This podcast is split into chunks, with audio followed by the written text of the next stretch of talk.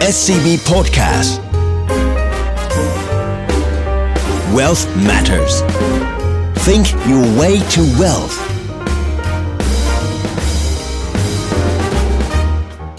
Presented by SCB Wealth สวัสดีครับท่านผู้ฟังขอต้อนรับเข้าสู่รายการ Well Matters เจาะลึกทุกประเด็นการเงินการลงทุน อินไซต์เข้มข้นแบบคนวงใน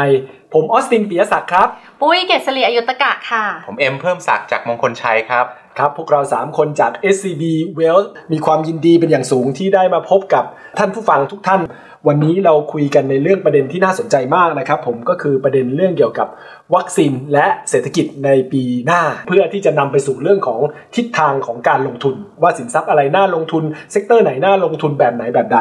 ผมเรียนสรุปภาพอย่างนี้ก่อนดีกว่า ตั้งแต่ในช่วงเดือนพฤศจิกาที่ผ่านมาเนี่ยเราเห็นภาพ สัญญาณที่เป็นบวกต่อเรื่องของเศรษฐกิจการลงทุนอยู่ 2 ตัว ก็คือเรื่องของการเลือกตั้งของประธานาธิบดีสหรัฐนะฮะที่ได้คุณไบเดนเข้ามา ประเด็นนี้เราคุยกันหลายครั้งแล้ว แล้วก็ในเรื่องของวัคซีนที่หลังจากที่ผู้ผลิตชั้นนำอย่างโมเดอร์นา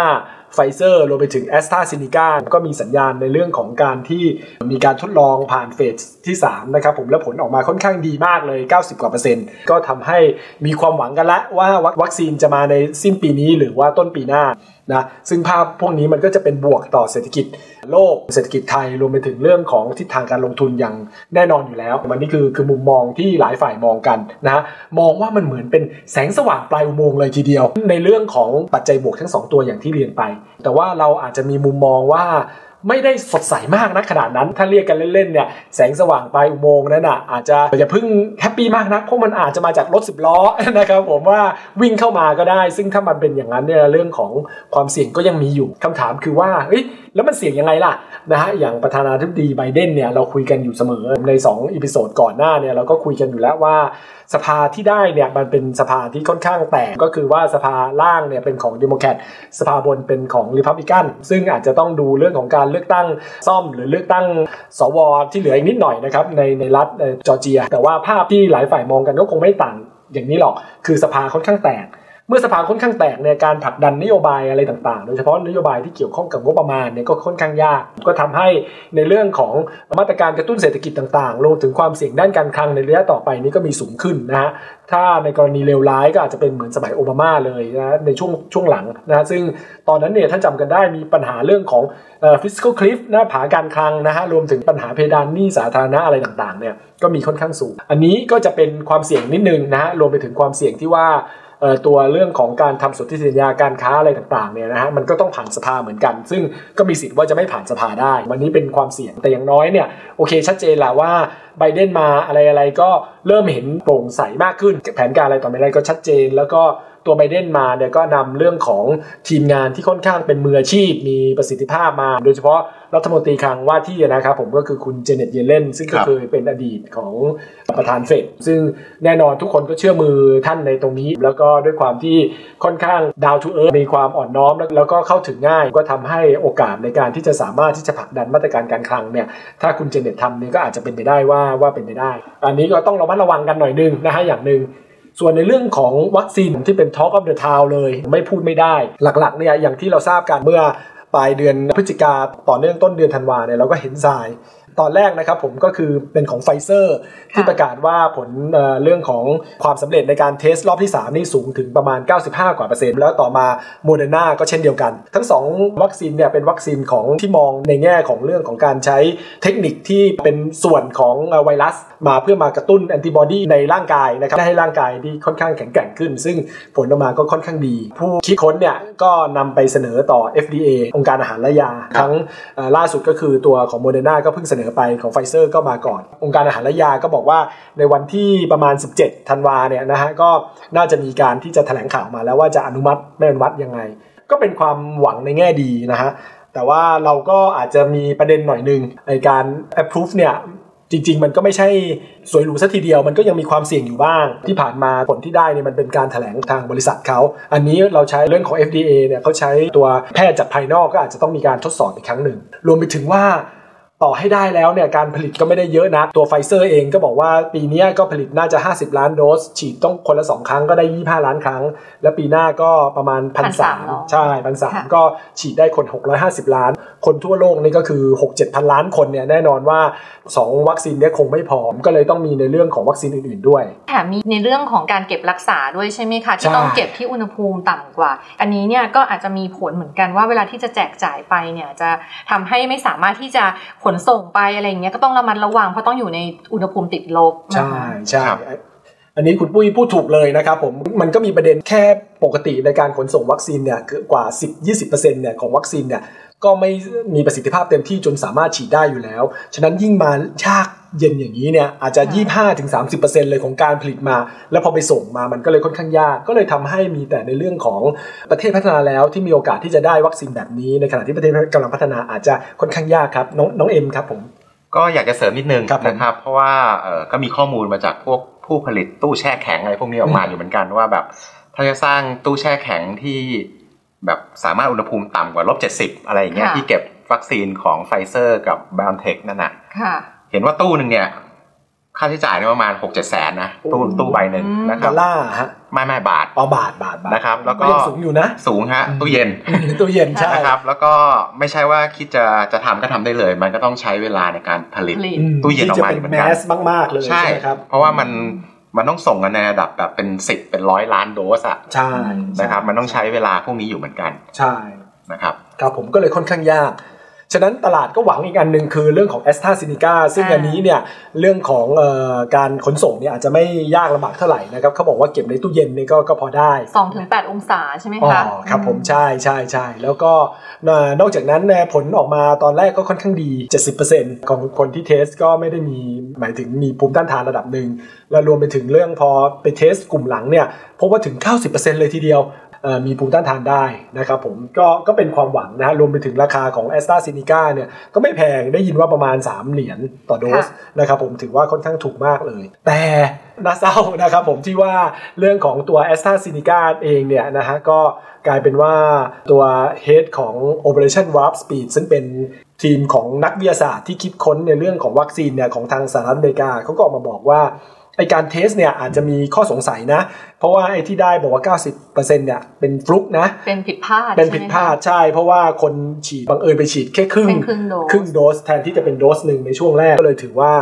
ฉะนั้นการที่จะ approve ในอเมริกาเนี่ยอาจจะมีดาวแล้วนะฮะแล้วก็เท่าที่เราจำได้ที่ผ่านมาตัวของ a s t r a z ซ e c a นี่ก็มีมีประเด็นเหล่านี้ตลอดเรื่องของคนที่มีผลข้างเคียงบ้างละใช่หรือว่าเอ่อการลองในช่วงแรกที่ในอังกฤษแล้วก็เหมือนก็ไม่ได้ไปอะไรต่างๆ แต่ไงก็ตาม CEO เขาก็บอกว่าเขาก็ยังพยายามที่จะผลักดันอยู่ต่อเนื่องนะออถึงแม้ว่าในอเมริกาอาจจะช้าหน่อย แต่ว่าในยุโรปในอังกฤษเนี่ยคงคงไปตามแผนก็คงต้องดูกันต่อไป ตัวแอสตราซเนกาอย่างที่บอกเนี่ยเป็นความหวังของโลก เพราะว่าราคามันถูกกว่าการขนส่งง่ายกว่า ฉะนั้นคนในประเทศกำลังพัฒนาเนี่ยมีการที่ปลูกบินโตกับทางเเรื่องของแอสตราซเนกาไว้มากนะครับของไทยเรานายกก็เพิ่งปลูกบินโตไปนะครับผมในอาทิตย์ที่แล้วนะครับก็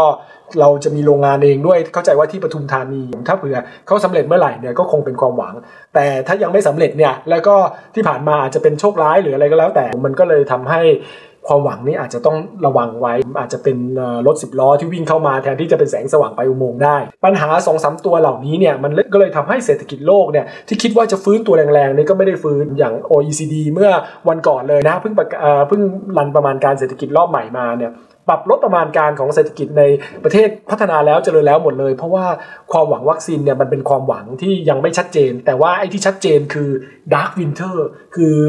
อุณหภูมิที่มันหนาวมากขึ้น คนติดเชื้อที่มากขึ้นนะฮะต้องมีการปิดกิจกรรมทางเศรษฐกิจที่มากขึ้น อันนี้เลยเป็น point สำคัญนะครับผมที่ทำให้เรามองว่าเศรษฐกิจโลกในปีหน้าอาจจะไม่ได้โตมากนัก แล้วถ้ามองในแง่ของนโยบายต่างๆ ในเรื่องของมาตรการกระตุ้นเศรษฐกิจเนี่ยเราเห็นว่าในช่วงตอนแรกๆเนี่ยทุกคนก็หวังในเรื่องของมาตรการการคลังไว้ค่อนข้างสูง แต่เมื่อภาพออกมาเป็นอย่างนี้เนี่ยในอเมริกาเนี่ยนะฮะความเสี่ยงมีมากขึ้นนะฮะมาตรการการคลังอาจจะไปไม่ถึงไหน มาตรการการเงินก็เลยต้องเข้ามาสอดรับแทน ไม่ว่าจะเป็นเรื่องของการคุยของเฟดเนี่ยที่มีการประชุมกัน แล้วก็มีแนวโน้มว่าจะมีการพูดกันว่าจะมีการปรับเปลี่ยนในเรื่องของ QE นะเข้าไปซื้อพันธบัตรระยะยาวมากขึ้นเนี่ยเพื่อที่จะอัดฉีดเงินเข้าไประยะยาวมากขึ้น แม้แต่ในยุโรปเองก็ตามตัวมาตรการสหภาพยุโรปในการทำนโยบายการคลัง 750,000 ล้านเหรียญเนี่ยก็ปรากฏว่าผลออกมายังไม่ชัดเจนนะข่าวออกมาก็จากที่คิดว่าจะสามารถที่จะอัดฉีดได้ต้นปีหน้านะครับผมก็อาจจะเป็นครึ่งหลังของปีแล้วนะครับเพราะว่ามันต้องผ่านสภาแต่ละสภาด้วยไม่ใช่ว่าผ่าน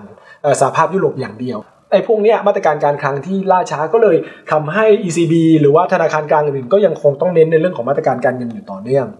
ครับอันนี้ก็คือภาพของโลกนะและเมื่อเข้ามาสู่ภาคของไทยมันก็สอดคล้องกัน เมื่อ dark winter ยังมีอยู่ฤดูหนาวที่หนาวเหน็บมืดดำเนี่ยนะฮะในขณะที่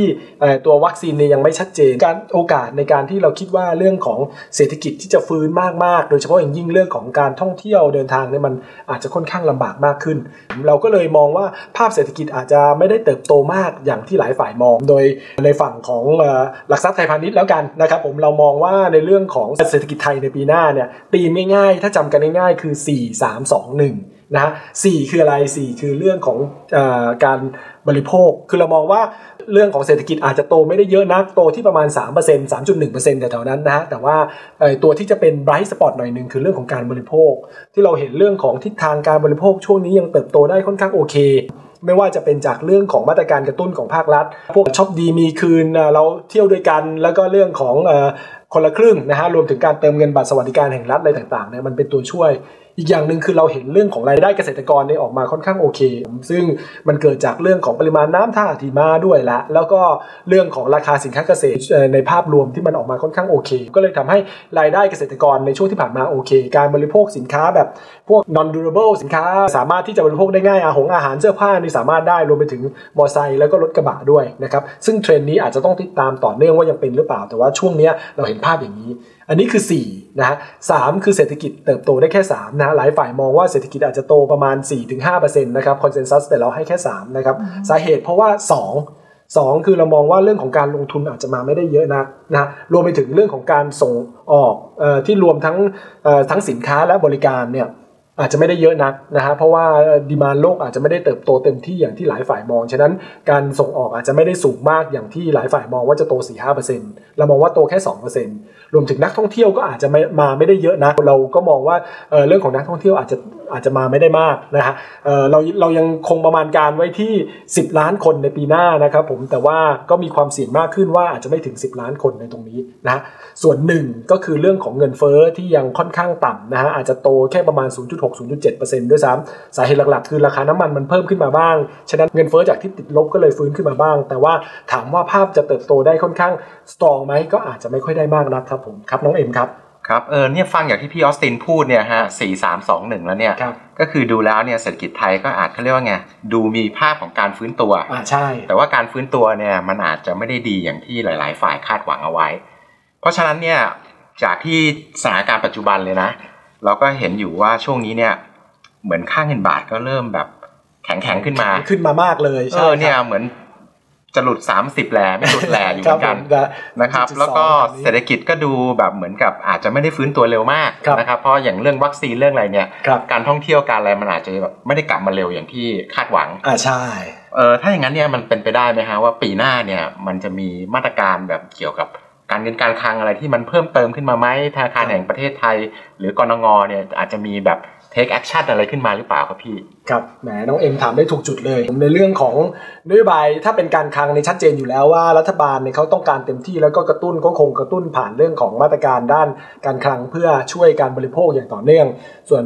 เรื่องของการลงทุนเราก็หวังเนะแต่ว่าก็ไม่รู้ว่าจะได้มากน้อยแค่ไหน คราวนี้มาว่ามาตรการการเงินนะฮะที่ผ่านมาพอค่าเงินแข็งค่าขึ้นต่อเนื่องต่างๆเนี่ยแบงก์ชาติก็ พยายามผลักดันผ่านมาตรการที่ว่าเปิดให้มีช่องทางให้เงินไปไหลออกมากขึ้น มีการลงทุนในต่างประเทศอะไรต่อมีอะไรมากขึ้น แต่ว่าก็ด้วยภาพมันเป็นอย่างนี้เนอะคนก็ยังไม่อยากที่จะไปลงทุนในต่างประเทศมากนักนะฮะเพราะว่า นักลงทุนต่างประเทศเนี่ยเพิ่งเข้าไทยมาใช่ไหมปีเดือนที่แล้วเนี่ยสามหมื่นกว่าล้านเข้าตลาดบอลสามหมื่นกว่าล้านเข้าตลาดหุ้นนะฮะถือว่าแบบโอ้โหแฮปปี้เลยนะฮะหุ้นก็ก็ขึ้นมาพอสมควรนะฮะบอลก็ก็มีคนเข้ามาซื้อเหมือนกันนะฉะนั้นไอการที่จะผลักดันออกเนี่ยมันค่อนข้างยาก แต่แน่นอนว่าเขาคงผลักต่อเนื่อง พี่มองอย่างนี้ว่าปีหน้าเนี่ยมีความเป็นไปได้นะครับยอมว่ามันมีความเสี่ยงเหมือนกันแต่ว่ามีความเป็นไปได้ว่า เมื่อบาทมันจะแข็งค่าขึ้นต่อเนื่องโดยบางช่วงเนี่ยไปถึง 29 อะไรเงี้ยอาจจะแตะ 29 หรือต่ำกว่านั้นหน่อยๆเนี่ยนะครับมันจะไปกดดันทำให้ฝั่งส่งออกที่เขาอาจจะเติบโตไม่ได้ดีนักยิ่งแย่ไปใหญ่ก็อาจจะเป็นแรงเรื่องของ political pressure กลับมาสู่แบงก์ชาติว่าแบบเอออยากจะให้ช่วยรีแลกซ์ในเรื่องของนโยบายการเงินเพิ่มเติมเพราะไปดูตอนนี้เนี่ยนโยบายการเงินเรามันก็ค่อนข้างตึงตัวกว่าต่างชาติเยอะค่อนข้างมากดูจากปริมาณเงินอะไรต่างๆเนี่ยนะครับฉะนั้นก็เป็นไปได้ว่าอาจจะมีการลดดอกเบี้ยอีกครั้งหนึ่งเหลือประมาณ 0.25 จากปัจจุบันที่ประมาณ 0.5 ครับผมอืมโอ้ครับครับ ก็อันนี้ก็คือภาพรวมของเรื่องของเศรษฐกิจ แล้วก็เรื่องทิศทางตลาดเงินภาพใหญ่นะครับผมคราวนี้ถ้าถามคุณปุ้ยบ้างว่าเออแล้วด้วยภาพแบ็กดรอปทั้งเรื่องของโลกแล้วก็ของไทยที่เป็นอย่างนี้เนี่ยเรื่องของการลงทุนเนี่ยคุณปุ้ยมองว่ายังไงบ้างครับค่ะ ก่อนอื่นก็ต้องบอกว่าเห็นด้วยเลยนะคะกับคุณออสตินว่าจริงๆแล้วเนี่ยเศรษฐกิจโลกเนี่ยในปีหน้าเนี่ยน่าจะเป็นอยู่ในช่วงของ early expansion คือเพิ่งจะเริ่มที่จะมีการฟื้นตัวหลังจากที่ถดถอยในปี 2020 นะคะ แล้วก็นโยบายการเงินที่บอกว่ายังอยู่ในระดับต่ำ อันนี้เนี่ยก็คงยังเป็นอย่างนี้อีกสักพักหนึ่งเลยแหละ จนกว่าเราจะพบวัคซีนแล้วก็สามารถใช้ได้อย่างแพร่หลายนะคะเศรษฐกิจถึงจะกลับมาได้ แต่ว่าทีนี้เนี่ยบนภาพของการลงทุนนะคะมันก็เลยทำให้เราอะมองว่าตลาดตราสารหนี้เนี่ยมีความน่าสนใจน้อยกว่าตลาดหุ้นนะคะ สาเหตุก็เพราะว่าถ้าเราไปดูตรงตราสารหนี้ทั่วโลกอะค่ะ ตอนนี้เราจะเห็นเลยว่ามีผลตอบแทนพันธบัตรนะคะ หรือว่ายิวเนี่ยที่ค่อนข้างต่ำแล้วถ้าเราไปดูตราสารหนี้ภาคเอกชนทั่วโลกเนี่ยก็จะให้ยิวที่ติดลบเพิ่มขึ้นค่อนข้างเยอะนะคะ โดยที่ 1 ใน 4 ของตราสารหนี้ทั่วโลกเนี่ยมียิวนะคะ ติดลบตอนนี้เนี่ยมีมูลค่าประมาณเกือบ 16-17 ล้านล้านดอลลาร์สหรัฐเลยนะคะ ซึ่งอันนี้ก็เลยทำให้นักลงทุนพอเขาเห็นแล้วแหละว่า ถ้าไปลงบนตราสารหนี้แล้วมันให้ยิวที่ติดลบเนี่ยเขาก็จะมีการแสวงหาผลตอบแทนที่เพิ่มขึ้น ก็จะมีการเข้ามาลงทุนในทางด้านของตลาดหุ้น ทีนี้ความน่าสนใจของตลาดหุ้นนะคะ คือถ้าเราไปดูตัว dividend yield ก็คือเออเงินปันผลจ่ายนะคะ ของบริษัทที่เราเข้าไปลงทุนเนี่ยเขาก็ยังให้ดีเวเดนยิวที่สูงกว่าไอตัว corporate yield ก็คือให้ผลตอบแทนที่สูงกว่าเออผลตอบแทนจากการเราไปเราไปซื้อหุ้นกู้อีกด้วยนะคะ เพราะฉะนั้นเนี่ยอันนี้เนี่ยเราจะเห็นว่ามันมี พวกที่มีแก็บตรงนี้เนี่ยเพิ่มมากขึ้น ความน่าสนใจของตลาดหุ้นก็เลยค่อนข้างที่จะดีขึ้น ทีนี้พอเรากลับมาดูว่าพอตอนนี้เนี่ยเรามีวัคซีนนะคะ พอมีการแอปพูฟของตัววัคซีนเนี่ยเรามองว่าการแอปพูฟเนี่ยตอนนี้เรามี 3 ตัวเต็งใช่ไหมคะไม่ว่าจะเป็นโมเดอร์นาแอสตราเซเนกาหรือว่าไฟเซอร์ 3 ตัวนี้เนี่ยเราคิดภายในสิ้นปี 2020 เนี่ยน่าจะได้เห็นการแอปพูฟอย่างน้อย 1 ตัว แล้วหลังจากนั้นเนี่ยคาดว่าภายในประมาณไตรมาสหนึ่งของปีหน้าเนี่ยน่าจะเริ่มมีการแจกจ่ายให้กับบุคลากรทางการแพทย์ที่เป็นตัวด่านหน้าเนี่ยได้เริ่มใช้ก่อน ซึ่งอันนี้เนี่ยก็จะทำให้นักลงทุนเนี่ยเกิดพอตอนนี้เขาคาดหวังไปเกินเกินกว่า fundamental ของเศรษฐกิจแล้วล่ะ เพราะว่าเขามอง beyond ไปนั้นแล้วว่า เอ๊ะเดี๋ยวถ้าเกิดวัคซีนมาเศรษฐกิจจะเปิดตัวเปิดขยายตัวได้ดีขึ้น แล้วก็มีการคลายล็อกดาวน์ก็จะทำให้นักลงทุนเนี่ยกลับมาลงทุนในทางด้านของตลาดหุ้นเพิ่มมากขึ้นอีก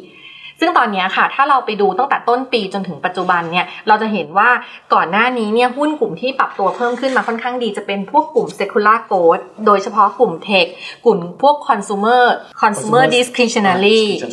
แต่พอตั้งแต่ต้นเดือนพฤศจิกายน จนกระทั่งถึงสิ้นเดือนพฤศจิกาเนี่ยเราจะเห็นเลยว่ามันมีการสวิชกลุ่ม ก็คือมีการโลเทตออกจากหุ้นกลุ่มที่เขาเรียกว่า secular growth มาสู่หุ้นกลุ่มที่เป็น value แล้วก็กลุ่มที่เป็น cyclical อย่างเช่นกลุ่มที่ไม่เคยขึ้นมาเลย อย่างเช่นกลุ่มแบงก์กลุ่ม energy กลุ่ม finance ตอนนี้ค่ะ พอเดือนพฤศจิกาเนี่ยมันกลับมาปรับตัว เข้ามาเพิ่มขึ้นเนี่ยค่อนข้างเยอะนะคะ แล้วก็ในส่วนของประเทศก็เช่นเดียวกัน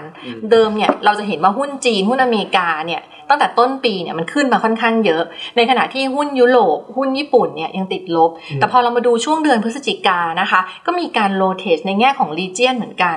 กลุ่มของทางด้านของหุ้นญี่ปุ่น หุ้นยุโรปในเดือนพฤศจิกายนก็มีการปรับตัวเพิ่มขึ้น อันนี้มันเป็นการสะท้อนให้เห็นว่าเราถามว่าเราคิดว่าเศรษฐกิจ ยุโรปจะฟื้นเร็วไหมคะจะแบบหมายถึงว่าจะกลับมาสู่ระดับก่อนที่จะติดโควิดเนี่ยในปีหน้านี้เลยไหมคำตอบก็คือว่าคนส่วนใหญ่ก็ไม่ได้คิดว่าจะเป็นอย่างนั้น แต่พอมันมีเรื่องของวัคซีนทำให้เขาคิดว่าไอ้ที่เขาเคยคิดว่ามันจะฟื้นช้ามันจะฟื้นเร็วขึ้น มันก็เป็นเหมือนแสงสว่าง ซึ่งก็ไม่รู้ว่าเป็นแสงสว่างจริง หรือเป็นแสงสว่างจากรถบรรทุกอย่างที่คุณออสตินบอกใช่ไหมคะมันก็มีการสวิชมา เพราะฉะนั้นเนี่ยบนตัวของตลาดเองเนี่ยปุ้ยมองว่าโอเคหนึ่งตลาดตราสารนี่อาจจะน่าสนใจน้อยกว่าตลาดหุ้นจริงๆ แล้ว แล้วก็ถ้าถามว่าถ้าจะลงทุนจริง ๆสำหรับคนที่รับความเสี่ยงบนหุ้นไม่ได้ จะลงทุนบนตราสารหนี้จะลงทุนอะไรดี ก็ยังแนะนำเป็นตัวที่เป็นหุ้นกู้เอกชนต่างประเทศ ที่เป็นตัว investment grade อยู่ดี วันนี้เราอาจจะยังไม่ได้เห็นว่า default มันเยอะมากนะคะ แต่ว่าในอนาคตถามว่ามันมีโอกาสที่จะเพิ่มขึ้นอยู่ไหม มันก็ยังมีโอกาส แล้วถามว่าตอนนี้ราคาของตราสารหนี้ภาคเอกชนนะคะ มันแพงแล้วหรือยัง ก็ต้องบอกว่ายิวมันลงมาต่ำขนาดนี้มันก็ค่อนข้างแพง เพราะฉะนั้นเนี่ยอะโดยรวมก็คือว่าลงทุนหุ้นน่าจะน่าสนใจกว่าตราสารหนี้ แต่ถ้าต้องการลงทุนตราสารหนี้ก็แนะนำเป็น IG เป็น investment grade พอมาตลาดหุ้น เราจะลงทุนหุ้นประเทศไหนดีใช่ไหมคะ เมื่อกี้เรารู้แล้วล่ะว่าตอนนี้เนี่ยตลาดหุ้นมันมีการปรับตัวเพิ่มขึ้นมาเยอะมากนะคะ โดยเฉพาะหุ้นอเมริกาหุ้นจีน แต่ทีนี้เนี่ยเราก็ต้องมาดูต่อไปว่าแล้ว fundamental เนี่ยมันเป็นยังไง ก็จะเห็นว่าตอนนี้ถ้าเราไปดูมุมมองของนักวิเคราะห์อะค่ะเขามอง EPS growth หรือว่ากำไรของบริษัทจดทะเบียนการเติบโตเนี่ยในปี2021 เนี่ยแทบทุกตลาดเลย เขามองว่ามันจะต้องบวกเป็นแบบ 10-20เปอร์เซ็นต์เป็นเพราะว่าฐานมันต่ำในปี 2020 อยู่แล้วเพราะมันโดนเรื่องโควิดนะคะแล้วมันประกอบกับว่าหลายตัวเนี่ยมันมีการฟื้นตัวแล้วมันน่าที่จะเออสามารถมาเปิดเมืองหรือมันดีขึ้น ก็เพราะฉะนั้นเนี่ยพอเราไปดูว่าเอ๊ะที่ไหนที่น่าลง เราก็ยังมีมุมมองเป็นบวกนะคะกับทางด้านของตลาดหุ้นจีน แล้วก็ตลาดหุ้นในกลุ่มของนอตเอเชียอยู่ เพราะว่าเราจะเห็นว่าตอนนี้เนี่ยนะคะ มันก็มีเงินบางส่วนเนี่ยก็เริ่มมีการไหลออกจากการลงทุนในตลาดหุ้นอเมริกามาที่กลุ่มที่เขามีพวกกลุ่มที่เป็นเอ่อ value เยอะๆนะคะ อย่างเช่นสมมุติว่ามาแล้วราคาสินค้าโภคภัณฑ์เพิ่มขึ้นเนี่ยหุ้นในกลุ่มฝั่งของเอเชีย หรือว่ากลุ่มที่ไปลิงก์กับทางด้านของน้ำมันเนี่ยมันก็จะปรับตัวเพิ่มขึ้นด้วยเช่นเดียวกัน ประกอบกับดอลลาร์ที่อ่อนก็สนับสนุนให้เงินในภูมิภาคเอเชีย แล้วก็ทางฝั่งของ จีนอะไรพวกนี้ได้รับประโยชน์ แล้วพอเสร็จแล้วเรามาดูว่าอย่างจีนเองเนี่ยข้างในเมื่อตอนที่แล้วแล้วเราก็คุยกันกับน้องเอ็มกับคุณออสตินว่าจีนเนี่ยเขามีทั้ง dual circulation กระตุ้นภายในประเทศเองใช่ไหมคะแล้วก็มีทั้งในแง่ของกระตุ้นโดยรวมทั้งหมดที่แบบว่าจะทำให้ตัว IT ของตัวเองไอตัวกลุ่มเทคของตัวเองดีขึ้น อันเนี้ยมันก็เป็นปัจจัยที่ทำให้ทั้งตัวเองเนี่ยก็ดีแล้วก็ตัวอื่นเนี่ยก็ดีด้วย เพราะฉะนั้นเนี่ยจีนก็เลยมีโอกาสที่จะปรับตัวเพิ่มขึ้นได้ แล้วก็ในส่วนของเอเชียเองก็เช่นเดียวกันนะคะ เพราะฉะนั้นเนี่ยเราก็เลยมองว่าการลงทุนในตอนนี้เองบางคนบอกว่า ลงหุ้นหุ้นกลุ่มเทคยังดีไหมหรือว่าเราควรจะสวิชไปกลุ่มที่เป็น value เลยที่ได้รับผลบวกจากวัคซีน ก็ต้องบอกว่ากลุ่ม tech ก็ยังดี แต่ว่าให้มันเป็นการลงทุนแบบ long term เพราะฉะนั้นการจัดพอร์ตอะคะ่ะเหมือนกับว่าถ้าบนหุ้นเนี่ยเราอยากให้ถือลักษณะของบาร์เบลคือหมายความว่าส่วนหนึ่งก็ลงทุนหุ้นที่มันจะดีต่อเนื่องในระยะยาว มี balance sheet ที่แข็งแกร่งอย่างหุ้นพวกกลุ่ม tech นะคะ พวกกลุ่มที่เป็นพวก secular growth มี fundamental แข็งแกร่ง แล้วก็ต่อให้ดอกเบี้ยจะขึ้นหรืออะไรเนี่ยตัวเขาเองเขาก็มีการทำ R&D M&A ที่เราคุยกันเมื่อครั้งที่แล้ว กับอีกส่วนหนึ่งก็คือไปลงพวกกลุ่ม value คือกลุ่ม value คือกลุ่มที่เราคิดว่าตอนนี้เวลาเขา rotate เขาจะไป rotate กลุ่มที่มันยังมีการขึ้นมาค่อนข้างน้อย มันค่อนข้างแหลกกาดคือถ้าเราไปดูนะคะ อย่างเช่นเออดัชนีตัวที่มันเป็น value เนี่ยเราจะเห็นว่ามันยังขึ้นมาเมื่อเทียบกับ growth เนี่ยน้อยนะคะ และในกลุ่มที่เป็นตัว cyclical เมื่อเทียบกับ defensive เนี่ย cyclical เนี่ยก็ขึ้นมาละ แต่ว่าก็ยังน้อยอยู่เมื่อเทียบกับ defensive ที่ตั้งแต่ต้นปีค่ะ เพราะฉะนั้นเนี่ยก็ต้องจัดพอร์ตแบบบาร์เบล น่าสนใจมากเลยครับคุณปุ้ยครับครับ ก็เลยอยากจะถามน้องเอ็มต่อเนื่องเลยในเรื่องของภาพที่ทั้ง sector แล้วก็เรื่องของตลาดที่ที่คุณปุ้ยมองเนี่ยน้องเอ็มมองเหมือนเหมือนกันไหมครับหรือว่าทั้งภาพภาพระยะยาวระยะสั้นเนี่ยแล้วก็มีจุดไหนที่น่าลงทุนได้น่าจะเป็น hot spot เลยในปีหน้า หรือว่าจุดไหนที่แบบอาจจะต้องระมัดระวังลดการลงทุนหน่อยนึงในปีหน้าโอเคครับก็เดี๋ยวก่อนที่จะไปปีหน้านะครับ เดี๋ยวขอย้อนเวลาไปที่เดือนพฤศจิกายนสักนิดหนึ่ง พฤศจิกาปีนี้นะใช่ก็คือเดือนที่ผ่านมาเนี่ยแหละคือต้องบอกว่าเดือนพฤศจิกาที่ผ่านมาเนี่ยมันเป็นเดือนที่ตลาดหุ้นทั่วโลกเนี่ยปรับตัวเพิ่มขึ้นได้ดีมากๆนะครับบางตลาดเนี่ยคือแบบเป็นเดือนที่แบบดีที่สุดในประวัติศาสตร์ของเขาเลยปัจจัยหลักที่ทำให้ตลาดเหล่านี้เนี่ยปรับตัวเพิ่มขึ้นได้ดีนะครับมันก็มาจากข่าวเรื่องวัคซีนนั่นแหละนะครับแล้วก็ข่าวเนี่ยมันก็ส่งผลให้พวกหุ้นในกลุ่มที่แลกกาดต่างๆ ที่พี่ปุ้ยได้เรียนเมื่อกี้เนี่ยอย่างเช่นหุ้นในกลุ่มน้ำมัน กลุ่มสถาบันการเงินพวกนี้ปรับตัวเพิ่มขึ้นกันได้ดีมากๆนะครับ อย่างในกลุ่ม G20 นะครับที่เป็นกลุ่มเศรษฐกิจขนาดใหญ่ 20 อันดับแรกของโลกเนี้ยหลาย ๆ ตลาดนะครับ ปรับตัวเพิ่มขึ้นได้ดีมาก ๆ อย่างเช่น อันดับหนึ่งเนี่ยเป็นประเทศอิตาลีนะครับโดยตลาดหุ้นเนี่ยปรับตัวเพิ่มขึ้นได้ถึงเกือบ 23%นะครับรองลงมาเนี่ยก็เป็นแบบอย่างฝรั่งเศสก็บวกได้ 20%นะครับแล้วก็เยอรมันเนี่ยก็บวกได้ 15%นะฮะจะเห็นว่ายุโรปเนี่ยขึ้นดีจังใช่มันเป็น มันมันขึ้นอย่างกับ emerging นะครับ แต่จริงๆแล้วมันเป็น development market อันนี้ชี้ให้เห็นว่าวัคซีนเนี่ยมีมีผลมีผลมากๆนะครับ เพราะว่ายุโรปเนี่ยมันเจอเรื่องการแพร่ระบาดเนี่ยค่อนข้างหนักปิดเมืองต่างๆเศรษฐกิจแย่ตัวเลขแย่เนาะไม่น่าที่จะคิดได้ดีขนาดนั้น มันเลยกลายเป็นว่าวัคซีนเนี่ยมันเพิ่มความเชื่อมั่นให้กับนักลงทุนนะครับซึ่งปัจจัยเรื่องความเชื่อมั่นเนี่ยมีความสำคัญมาก ๆ ในเรื่องของการลงทุน ถูกแพงเนี่ย มันเป็นมันก็เป็นความสำคัญอีกอีกอีกเรื่องหนึ่งเหมือนกันนะครับ แต่ว่าถ้าถูกยังไงก็ตาม แต่ว่าถ้ายังไม่มีความเชื่อมั่นนะครับ นักลงทุนก็ยังไม่ซื้อนะครับ แต่ว่าพอมีความเชื่อมั่นเข้ามาอย่างเงี้ยแล้วตอนนี้สภาพคล่องมันเยอะดอกเบี้ยมันต่ำนะครับที่พี่ปุ้ยบอกว่าต้อง search for yield หรือประมาณเนี้ยหุ้นที่แพงแต่ว่ามีความเชื่อมั่นเพิ่มเข้ามาเนี่ยเงินมันเลยเข้ามาในตลาดหุ้นค่อนข้างเยอะนะครับสำหรับปีหน้านะครับ ก็อย่างส่วนตัวผมนะครับ ผมก็มองว่าปีหน้าเนี่ยเศรษฐกิจฟื้นตัวไหมคงฟื้นตัวนะครับ แล้วก็ความเชื่อมั่นมีไหมถ้ามีวัคซีนก็คงจะมีนะครับ แต่ว่าเราก็ต้องมาก็ต้องลงทุนกันอย่างระมัดระวังเหมือนกันนะครับ เนื่องจากปีนี้เนี่ยฐานมันค่อนข้างสูงพอสมควรนะครับ แต่ว่าปีหน้าเนี่ยเราก็ยังมองว่ามันก็มีความเป็นไปได้ที่ ตลาดอย่างสหรัฐนะครับหรือว่ายุโรปหรือแม้แต่ญี่ปุ่นนะฮะที่เป็นตลาดที่เป็น developed market เนี้ยก็มีความเป็นไปได้ที่มี upside ประมาณสัก 10%นะครับจากจากตรงนี้นะครับซึ่ง 10%เนี่ยผมมองว่ามันก็ยังไม่ได้แบบเป็นเป้าหมายที่เยอะหรือน้อยเกินไป ส่วน sector ที่น่าสนใจในการลงทุนนะครับผมมองว่าเรื่องเรื่อง rotate ที่ว่าจาก tech ไป value อะไรพวกนี้เนี่ย มันก็เป็นการ rotateที่อาจจะไม่ใช่เรื่องยาวมากนะครับ การที่หุ้นมันมันถูกเนี่ย มันก็มีเหตุผลที่ให้ถูกนะครับนะครับมันถูกเพราะว่าอะไรเพราะว่าเออมันมันได้รับผลกระทบทางธุรกิจจริง ๆนะครับ แล้วก็พวกงบการเงินพวกอะไรต่างๆ มันก็อาจจะไม่ได้แข็งแกร่งนะครับ เนื่องจากเจอเจอพวกนี้กระทบเข้ามา ผมมองว่าหุ้นพวกกลุ่มเทคโนโลยี หรือกลุ่มเฮลท์แคร์หรือแม้แต่กลุ่มที่เป็นสินค้าฟุ่มเฟือยอะไรพวกนี้เนี่ย ก็น่าจะยังได้รับความนิยมจากนักลงทุนอยู่ในระยะยาวหน่อยใช่เพราะว่าอะไรเพราะว่าบริษัทพวกนี้เนี่ยมันดีนะครับงบการเงินมันแข็งแกร่งนะครับสามารถสร้างกระแสเงินสดได้อย่างต่อเนื่องนะครับ มันมันพูดง่ายคือมันมีความมีความชัวร์มากกว่าพอสมควรนะครับ แต่ว่าเราไม่ใช่ว่าเราจะทิ้งหุ้น value ไปเลยนะ อะไรอย่างเงี้ยแต่ว่าก็ยังมองว่าหุ้นในกลุ่มพวกที่เป็น new economy อะไรพวกนี้ก็น่าจะยังนำตลาดอยู่นะครับใช่เลยค่ะ เพราะว่ามันมีบางคนเหมือนกันมาบอกบอกว่า เขามีถือหุ้นกลุ่ม tech อยู่ค่อนข้างเยอะ และทีนี้เนี่ยตอนนี้เขาได้รับกำไรเยอะแล้ว เขาก็เลยถามว่าควรที่จะขายออกไปเลยไหม แล้วก็สวิชไปกลุ่มที่ใช่ไปสวิชไปกลุ่มที่มันยังถูกอยู่ หรือว่ากลุ่มที่น่าจะได้รับประโยชน์ถ้าเกิดเศรษฐกิจกลับมาฟื้นตัวเพราะมีวัคซีนปุ้ยก็ต้องบอกว่าเป็นความคิดที่ผิดนะคะ เพราะว่ากลุ่มที่เขามี fundamental ที่แข็งแกร่งอะเราควรจะถือแล้วก็ลงทุนระยะยาว เพียงแค่ถ้าเรามีกำไรเราก็อาจจะลด position ลงบ้าง เพราะว่าตอนนี้เนี่ยมันอาจจะมีการถูกขายทำกำไรในกลุ่มนี้ เพื่อที่จะ rotate มาในกลุ่มที่รับกระแสของวัคซีนและการเปิดเศรษฐกิจ ทีนี้เนี่ยเพราะฉะนั้นเนี่ยก็เลยถึงบอกว่าควรจะทำพอร์ตแบบบาร์เบล คือหมายความว่ามีทั้งในส่วนของตัวที่จะได้รับประโยชน์จาก secular growth ที่จะเติบโตได้ในระยะยาว อย่างเช่นพวกกลุ่ม tech consumer discretionary พวกสินค้าฟุ่มเฟือย แล้วในอีกขาหนึ่งเราก็ต้องไม่สูญเสียโอกาสที่ต้อง go with the flow ก็คือหมายความว่า ตอนนี้เนี่ยเขาคาดว่าเศรษฐกิจจะฟื้นกลุ่ม value กลุ่ม cyclical จะมา อย่างนี้เนี่ยเราก็ควรจะมีทั้งสองส่วนนะคะ เพียงแต่เราต้องรู้ว่าส่วนไหนคือลงทุนระยะยาว ส่วนไหนลงทุนระยะสั้น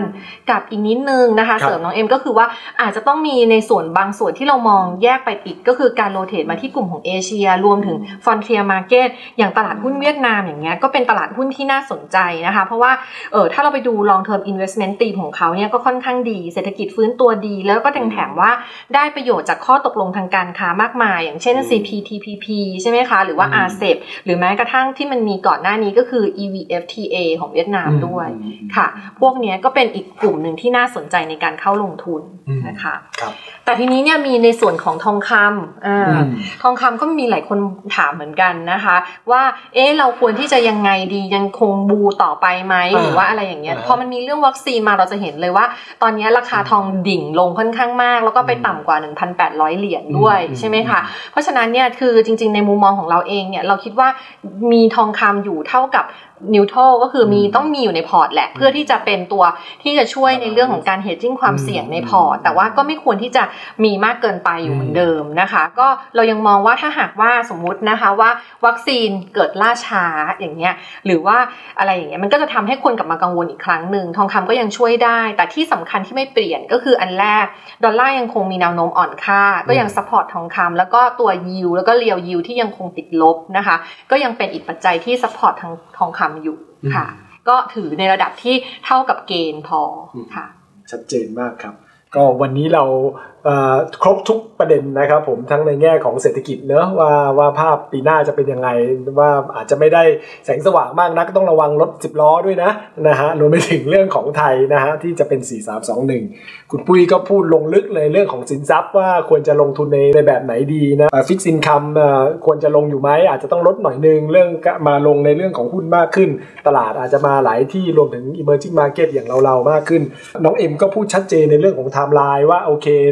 เรื่อง rotation ในช่วงนี้อาจจะเป็นไปได้แต่ระยะยาวเนี่ยเรื่องของ value หรือว่าภาพจะในระยะยาวไอ้หุ้นที่สามารถเติบโตได้ดีเนี่ยมันก็ยังเติบโตได้ดีเพราะมันก็มีเหตุผลของมัน นะฉะนั้นทั้งหมดนี้นะฮะเป็นภาพที่รวมไปถึงเรื่องของปัจจัยเสี่ยงต่าง ๆ ด้วยนะครับ ผมว่าปัจจัยเสี่ยงในระยะต่อไปนี่มีประเด็นไหนยังไงบ้างนะครับ เรื่องวัคซีนอาจจะได้ไม่ดีมากอะไรต่างๆ ต้องระมัดระวังกันด้วย ฉะนั้นครบทุกประเด็นพวกเรา 3 คนยินดีเป็นอย่างยิ่งที่ได้มาคุยอีกครั้งหนึ่งแล้วก็พบกันใหม่กับ Wealth Matters เจาะลึกทุกประเด็นการเงินการลงทุน อินไซต์เข้มข้นแบบคนวงใน ผมออสตินเปียศักดิ์มานสันและพวกเรา 3 คนนะครับ ขอลาไปก่อนครับ สวัสดีครับ สวัสดีค่ะ สวัสดีครับ SCB Podcast. Wealth Matters. Think your way to wealth.